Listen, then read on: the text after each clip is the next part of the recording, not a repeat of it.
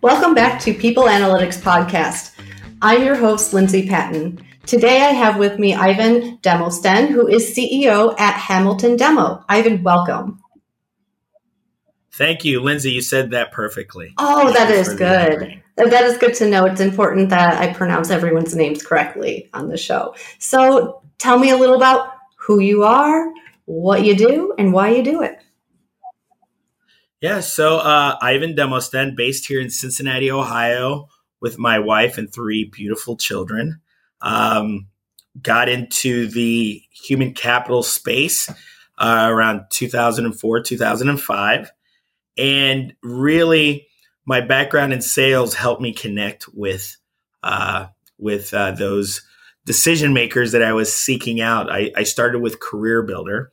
And it was an interesting time, if you recall, or those in your audience that may remember, we were just coming off Y2K. Applicant tracking systems and career sites were big. And actually, I like to share a funny story that the way that I got a lot of my appointments was that the decision makers were just starting off on Outlook and they were learning email. And I was very comfortable and familiar with Outlook, so I would barter with them and say, "Hey, let me come in and teach you how to use and leverage and maximize your email through Outlook, and give me some of your time to share with you what all Career Builder can do." And it was a match made in heaven, and the rest is history. Here I am. So fast forward 4 or 5 years ago, started Hamilton Demo, where I went off on my own after spending time at Career Builder, Monster, Professional Diversity Network, really having a passion for diversity because my background is reflects diversity. My parents are immigrants, came here from Haiti, grew up in a small town, went to the University of Cincinnati, where it's a remarkable, fantastic place. If anyone's ever been there, they know what I'm talking about. Go UC Bearcats. And enjoying the ride so far. Lots of great things have happened, even in spite of the pandemic, which I don't think anyone in their right mind would ever start a business before the pandemic. But I think, these are the things that make you strong. Only the strong survive. And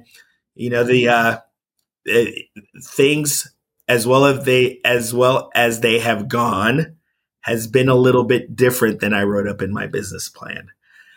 So as things start to open up and the world starts to open back up again, I'm literally on back-to-back-to-back phone calls. So opportunities are great. The opportunities are vast, and I appreciate the fact that the conversations that I've had the past 2 years that we had to hold off on having, or people were uncertain of what the future held, now those conversations can start up again. And I feel that my clients appreciate that I've stayed in touch, that I didn't just call and leave them hanging. I kept on checking back with them. I kept on making sure I was keeping them up to date on any and all things that were changing in the market. So the future looks bright, my friend. So that's me. And I can honestly support that methodology of relationship building. Just because someone isn't ready at the time doesn't mean they'll eventually be ready. And that's what I found, with my own business, which Staff Geek has hired to help host the podcast. There's value in keeping up with those relationships. So how do you check in with people or, keep in front of them once you learn that they're not quite ready yet? Yeah. So, Lindsay, I love what you say, because no very seldom means no. What it most often means is not right now. And right. So even if they don't say check back or circle back with me, really that's what you need to do. Because if you don't stay front and center, if you don't stay front of mind, top of mind, that will never happen. And quite frankly, some of my best professional relationships and clients and accounts have been that situation where it started off where there wasn't a lot to discuss or, any opportunities for discovery, but being pleasantly persistent and making sure you were accessible when the time was right was very valuable to me. So quite frankly, I'm pretty old school. So I don't know if that's good or bad, but I will drop a phone call. I'm that guy. Let me give you a call. Let me leave a message. I love my voicemails are very automated. And this goes way back to when the phone was the only game in town. So I know I leave pretty much the same message, personalize it, and let them know that give me a call. Would love to chat with them. And quite frankly, it's tried and true, and it still works. So if there's something better, I would love for you or anyone listening to share it with me. But that's really what I do. And it is actually a really good gauge, because what happens is when someone sees my name pop up, they answer right away. And they tell me, oh my gosh, I was just thinking about you. Oh, hey, your timing is perfect. And if they don't answer right away, the next thing is that they call me back within a pretty quick duration of time. The turnaround is very quick. And if they don't answer at all and they don't, respond to my voice message, I may follow up with another one. But that's a note to me that, hey, I need to schedule another call, follow up with an email, maybe look them up on LinkedIn and, just go through those steps and then just rinse and repeat. So I want to switch gears and talk about big business versus small business, because you made the leap from large corporations, being a leader within those, to forming your own business, which when you're on your own, you're starting small. That's just the default. You're just starting. So what was that leap like? Oh, wow. So, in a lot of ways, it was a leap.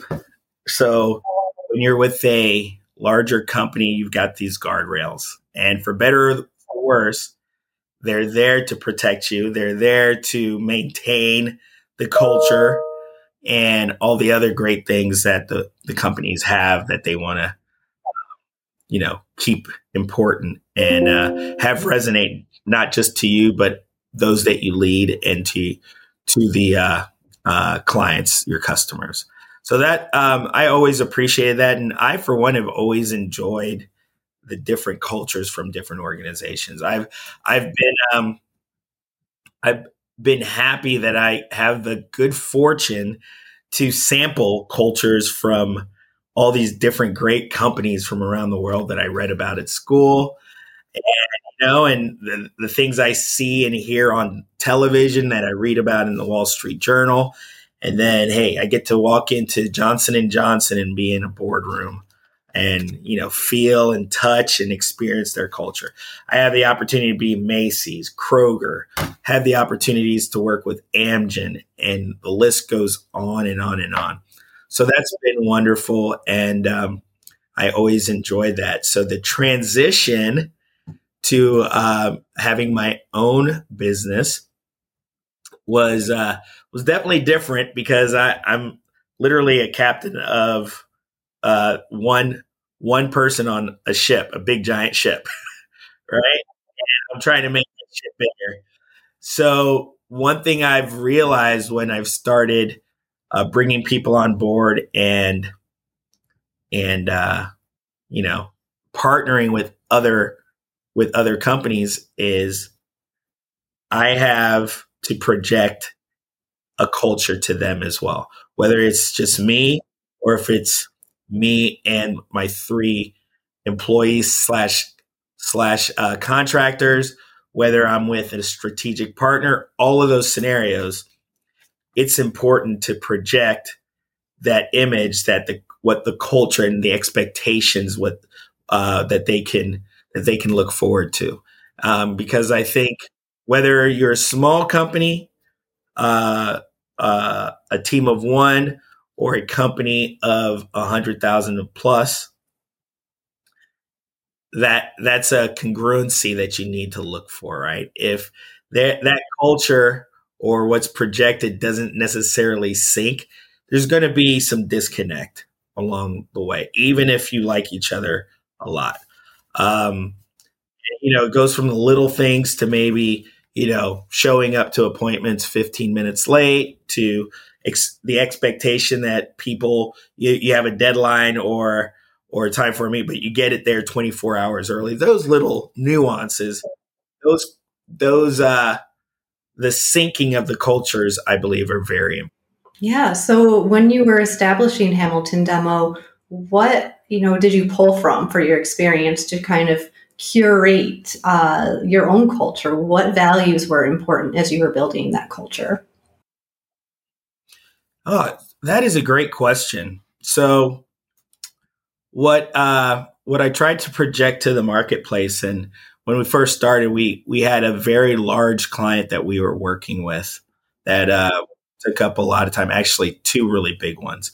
And so I wanted to project to them that we could react and pivot very quickly. So what did that mean?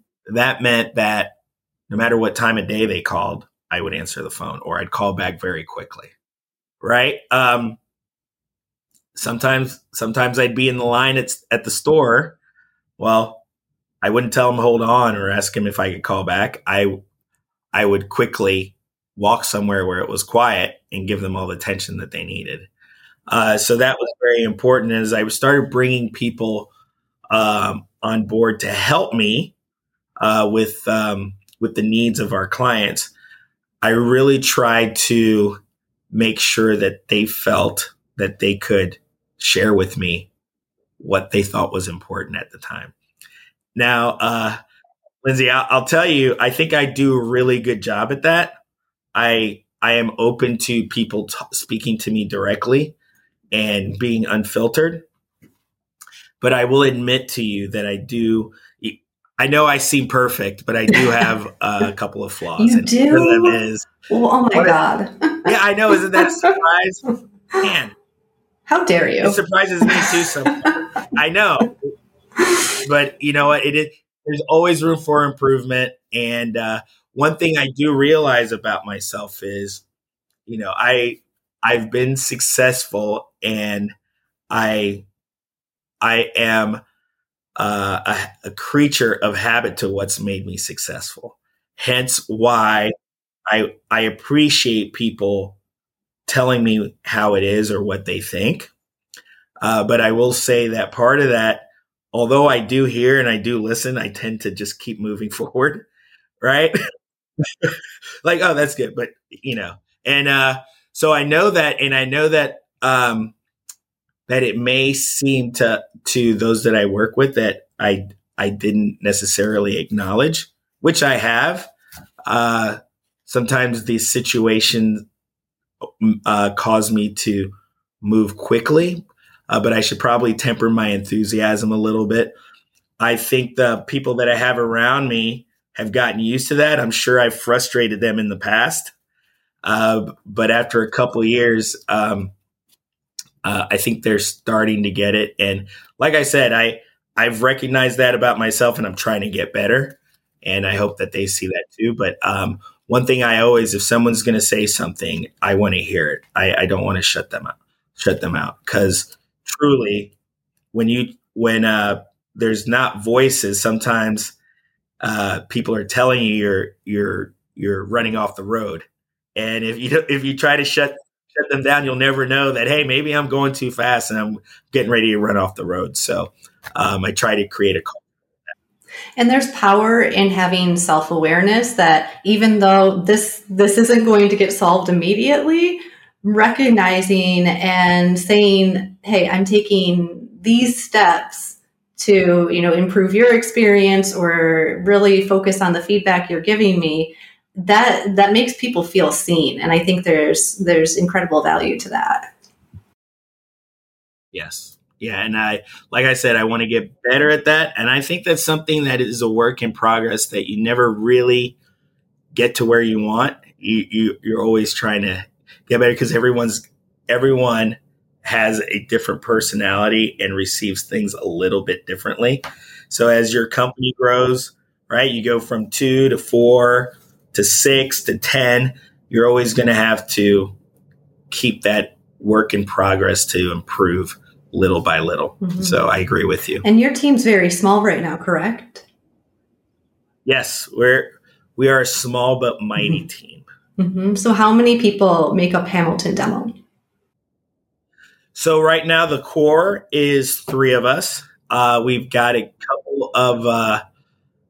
couple of contractors that we use from time to time strategically, and there are some strategic partners that we also partner up with, depending on the situation and what is called for from the client.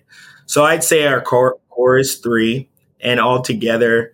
I rely on a 5 to 6 people for like the foundation of what we do. Yeah. Was there a learning curve or any challenges going from a large corporation environment to managing a more intimate team? Well, pretty much what we've already talked about. Now, you know, rather than being beholden to a process, to a culture, and remaining within the rails there, I'm responsible for everybody, right? So although it's just a few people, these are things that you need to learn how to motivate, how to get a team excited.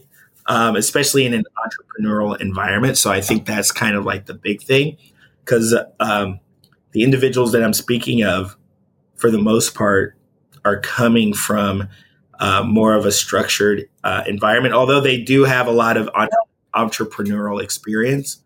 But it is definitely a different animal. Yeah. Right? So one thing I can share with you is, you know, I think in a large company, when you go after a big deal and it doesn't come to fruition, there's not as much as a letdown from that. Mm-hmm. When you're with a small company, a startup, especially in the pandemic, like when that doesn't come to fruition, how do you stay excited and bounce back very quickly? So those are the things. So as we're gaining these opportunities, we're getting excited. And the reality is you're not going to win them all. Yeah. Yeah. And when it's small, you feel those opportunity losses. Oh, ouch, they hurt. Well, yeah, you know, and you know what's even greater than that is there's only so much that you can allocate to whatever you're going after. So then you think about, hey, what could I have done if I hadn't allocated so much time to this? What could have happened, or what could we have generated? What could we have produced? What could we have uncovered? But that's the nature of the beast, right? And I'm excited, like I shared, I'm excited about the future because their opportunities are. Can you expand on that? Well, yeah. I mean, you know, a lot of those conversations that they said, no, mm-hmm. we're not right now. Yeah. Back later. Now we're actually putting proposals together. We're reviewing them, we're talking about. Yeah, we are having meetings at the highest levels. Actually, I've got a couple of meetings that I'm waiting to book here outside of Ohio in the next few weeks.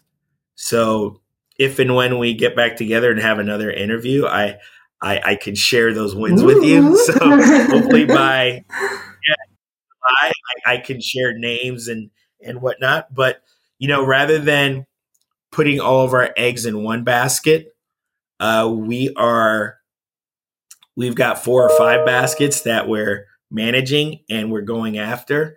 And truly, if it all happened at once, it may be kind of hard. So that's maybe a little bit of the benefit that we've had, because these have all been works in progress that have all come and started culminating all at the same time, which is different than diving into each basket all at once. So we've been building these proposals, building these opportunities little by little.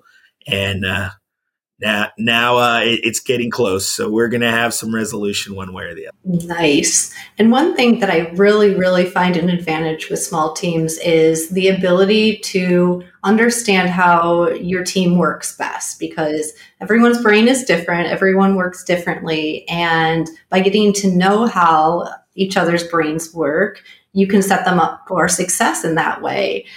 And yeah, can you talk on that? Yeah, 100%.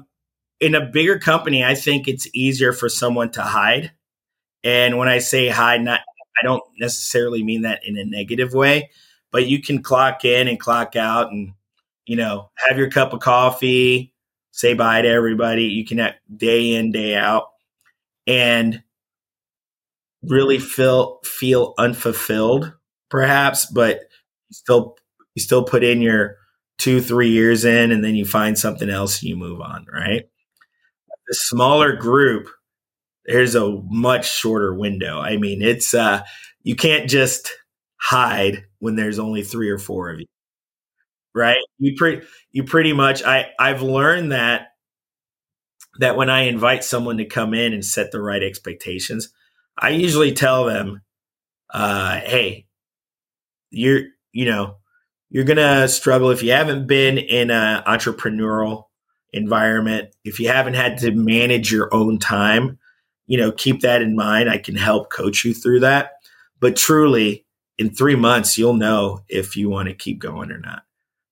And usually when I say 3 months, they make it to 3 months, then they're going to be here a lot longer. Usually we'll know by like a month and a half, 2 months. That's usually when the signals and the signs start popping up, right? And it happens.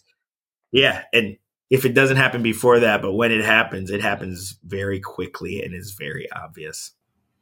Yeah. And I love that you say setting the tone too, because you have to do that, on day one. And people, they work well with, having that tone set for them. So they look to leaders to follow. How do you set that tone when someone comes in?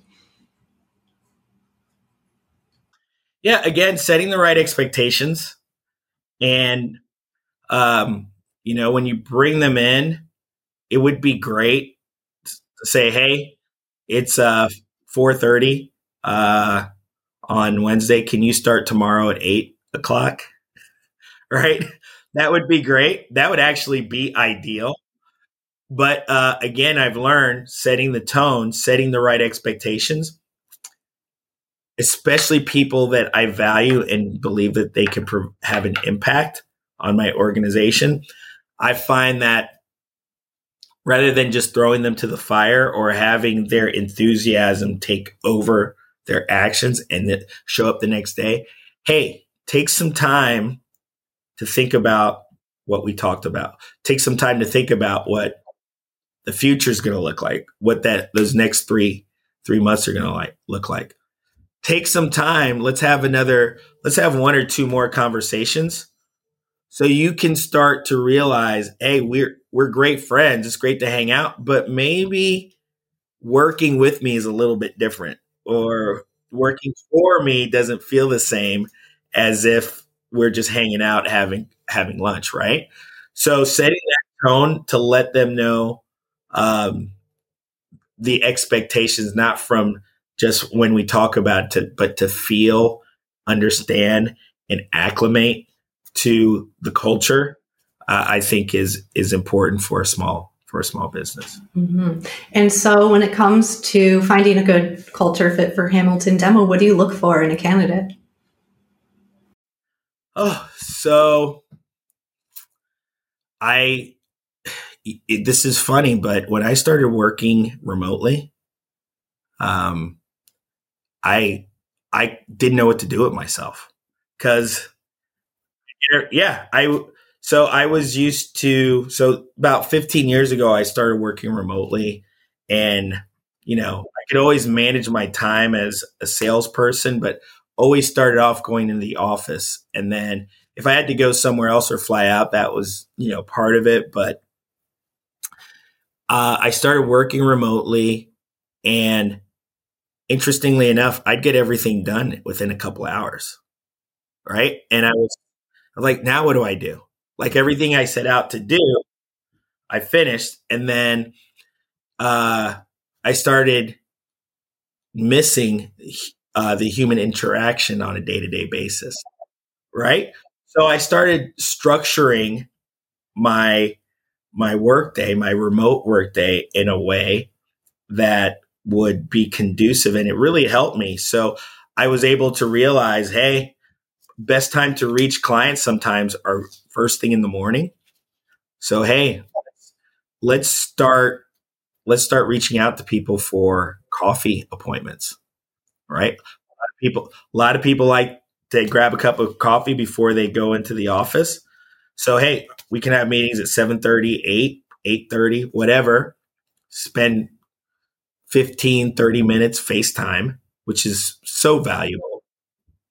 And do that. So I would have one or two of those a week. And then I'd have lunch meetings as well. So a lot of people are busy. Let's have a lunch meeting because you've got to eat lunch. And a lot of the clients appreciated having some time away from the office for an hour, and it would happen really, really efficiently. So things of that nature would get me that human interaction. My time management got better as well. So I learned, hey, if I can get everything done within 2 hours, what and how can I use that remaining time to get ahead of what I need to get ahead of? Whether it's additional phone calls, prospecting, trying to create other solutions for clients, uncover additional solutions, things of that nature. So back to your question, I kind of look for those things with others that can be able to adapt pretty easily, that they won't struggle. Because quite frankly, especially in the pandemic, we couldn't go to the office, So I spend 50-50 between home and our space downtown. And then the pandemic turned that to 100% here. And a couple people that started with me couldn't make that transition. And they can't wait around for me to tell them what to do. They need to figure out what to do on their own. Yeah, I can onboard you, but truly, after a while, you need to have that intuition of where to go. Feel comfortable reaching out to me. You're not bothering me. This is business, and what you have to say is valuable. So make sure you call me. But not everybody's like that. I hope I'm not being cheesy. Sometimes I can see it in people's eyes, right? There's an example. I won't mention names, but if she hears and watches this this interview, this podcast, she'll know it's her.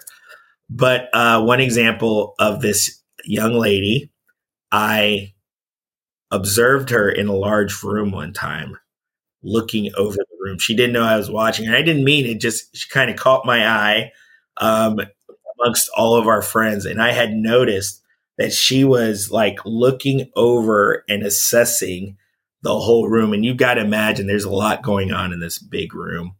And she was like watching people come in with their glasses, who was hanging up their coats and everything. And she was into it.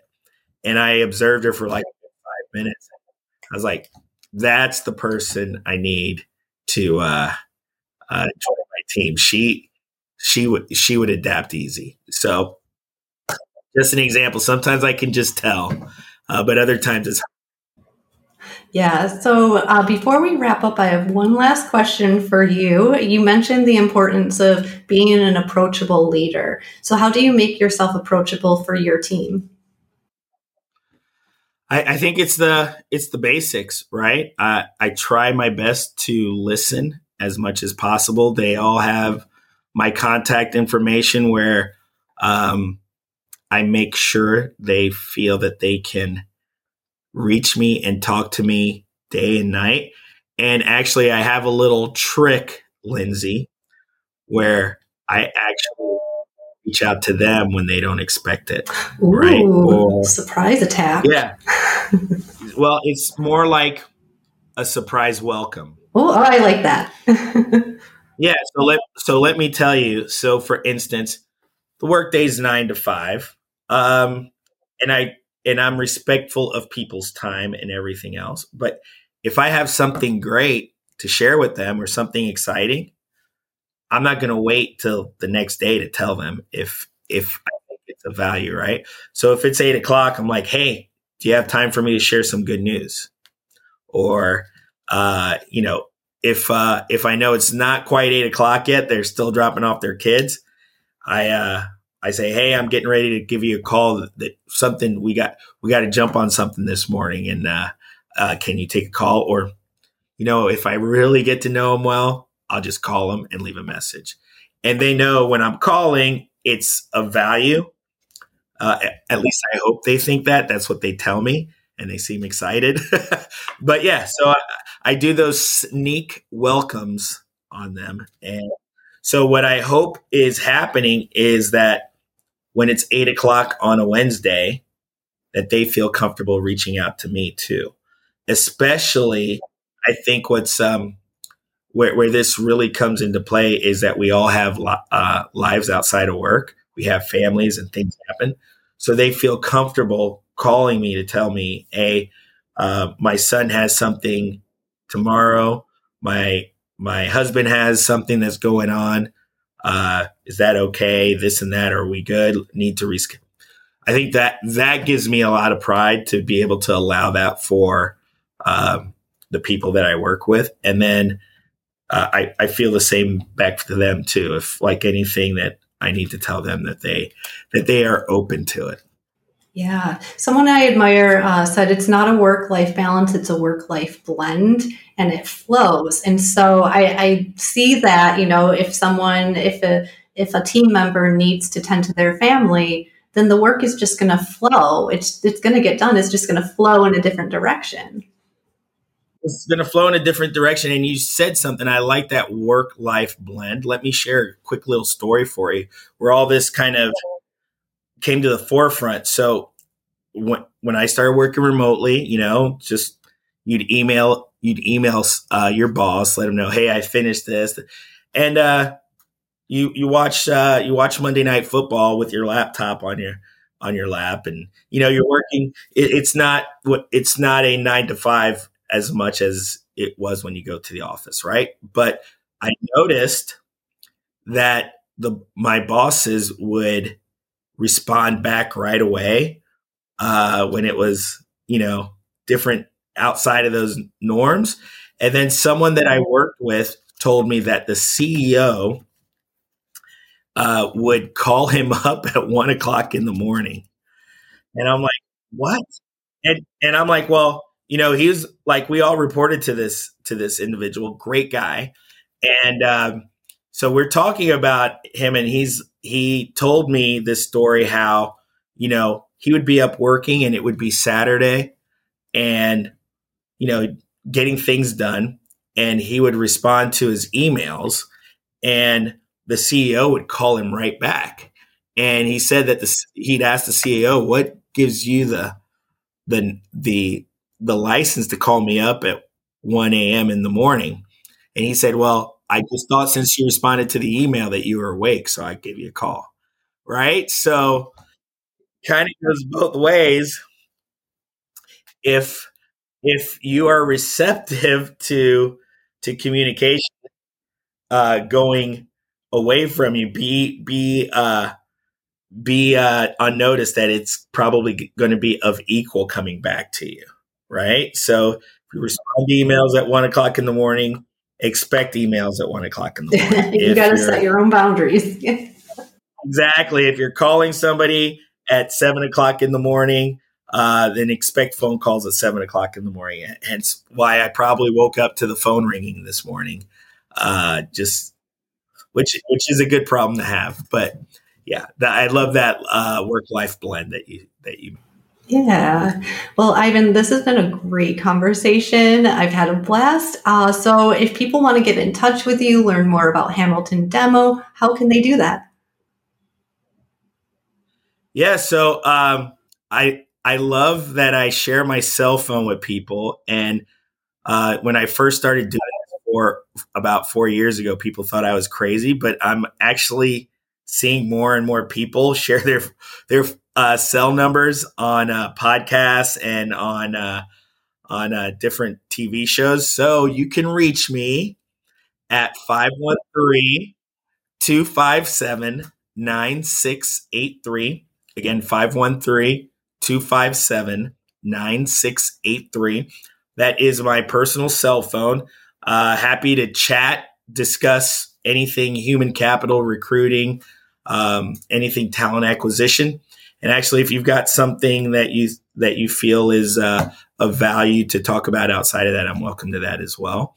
And my website is HamiltonDemo.com, www.HamiltonDemo.com.